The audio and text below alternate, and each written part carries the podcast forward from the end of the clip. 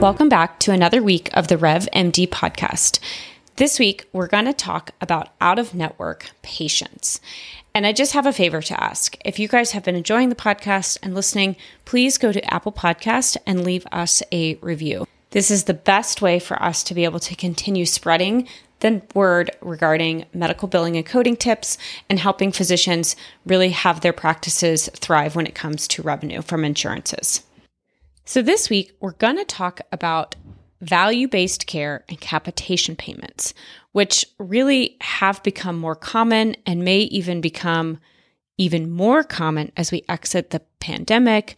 And so I just really want to make sure that folks really understand the basics around these models, the challenges that exist, and that way you can make an educated decision if these come across your desk. Now, if you're being asked to sign up under a capitation agreement, you at least have to understand the basic principles so that you can determine what makes sense for your practice and also your geographic area. Now, I'm not saying whether you should or shouldn't do them. I'm just trying to give you some basic terms and things to think about before you make a decision. And these are not something that you want to rush into. You really want to make sure you understand the business model, the payment structures, the quality metrics that you're going to be held to.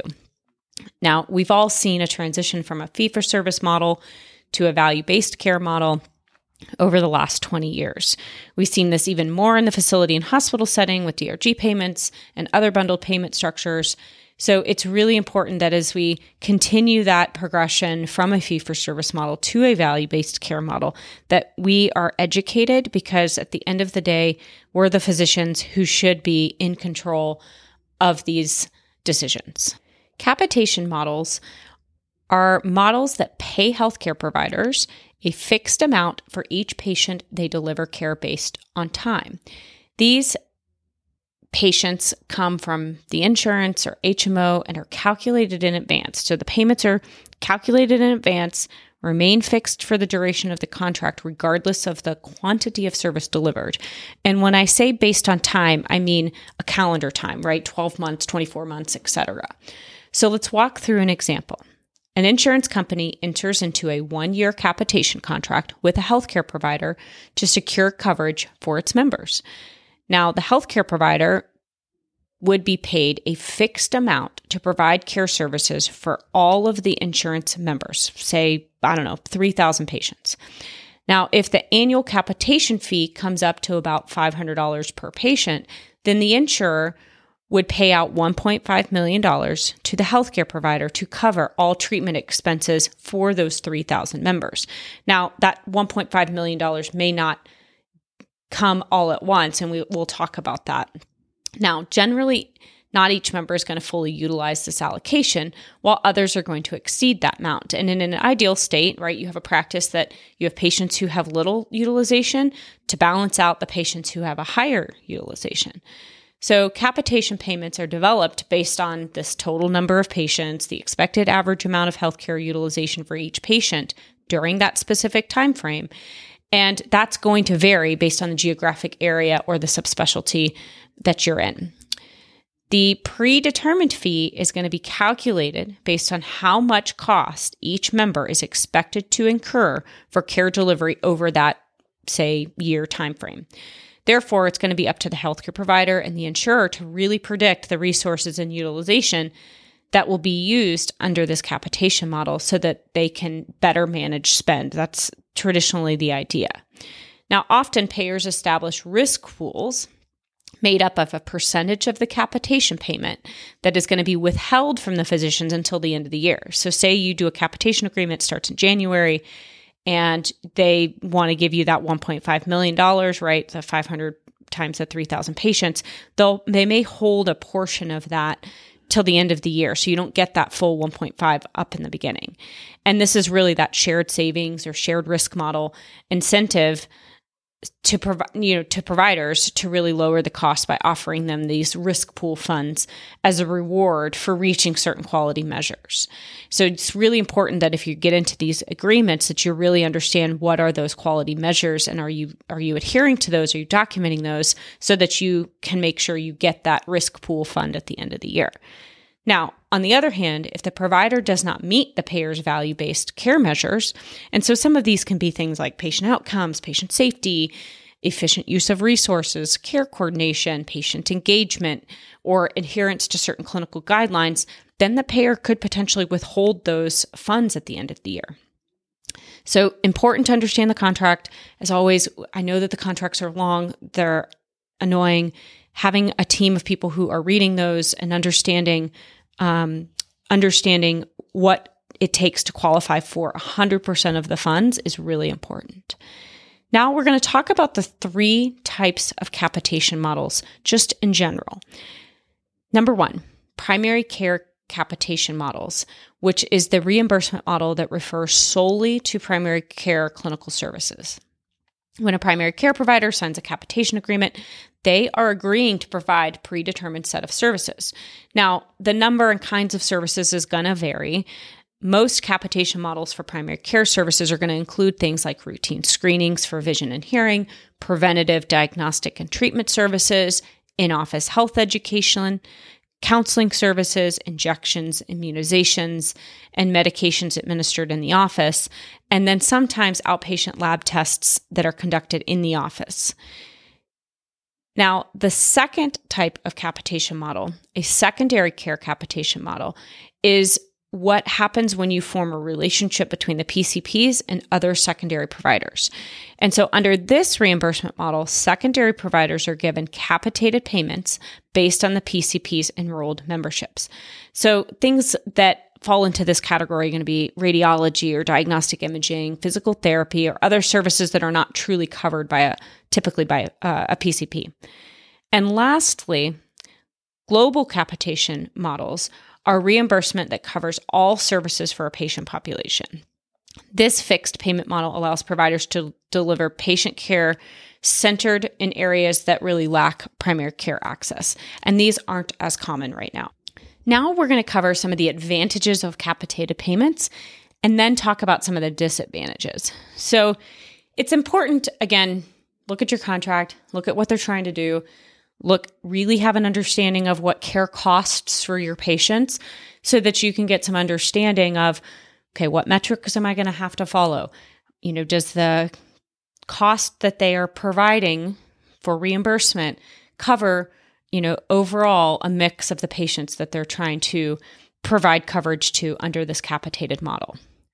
So, some of the advantages are that it ensures healthcare providers deliver necessary and quality care for better patient outcomes. Now, one can say this, right? I, I, I truly believe that all physicians and providers show up to work every day to do what's best for their patients. And so, while I agree that that is an advantage, I just want to echo that I do think that all of us show up to provide good quality care. Um, now, that may not be 100% sure, but I, I truly believe, as someone who's taken the oath herself, that that is what we all strive to do each and every day. And that does get harder with patient requests and Google and you know all the things out there that have patients coming in requesting certain things that may not be standard of care and how do you balance you know patient satisfaction with standard of care but the idea behind capitated pay- payments i'm going to get off my soapbox for a minute is again really to just try and find that sweet spot right between what is necessary good high quality care standard of care and it's supposed to reduce the financial uncertainty or bookkeeping or overhead so that healthcare providers can focus on efficiency and cost control measures. Now, at the same time, we're all still having to, you know, get out there and document everything and everything's having to go in the EMR. You're still having to do the same level of administration, I believe, with capitated payments. Um, also, it allows healthcare providers to focus on in person services and prevent- preventative care programs. It puts an emphasis on that.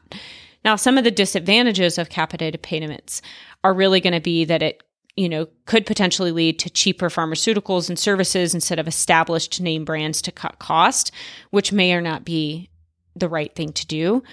It may cause large enrollment of patients and subsequently longer wait times and shorter physician interaction for patients.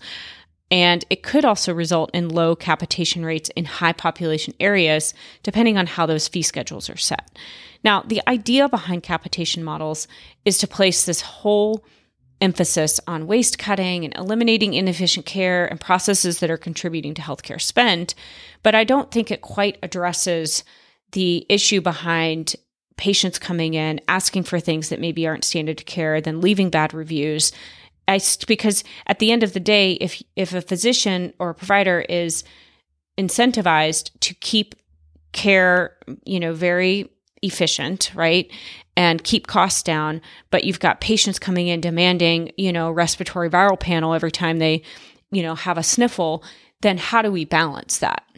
Now, there are things like telehealth and remote patient monitoring solutions, which do have proven results and do have an ability to, you know, cut costs and improve quality of care.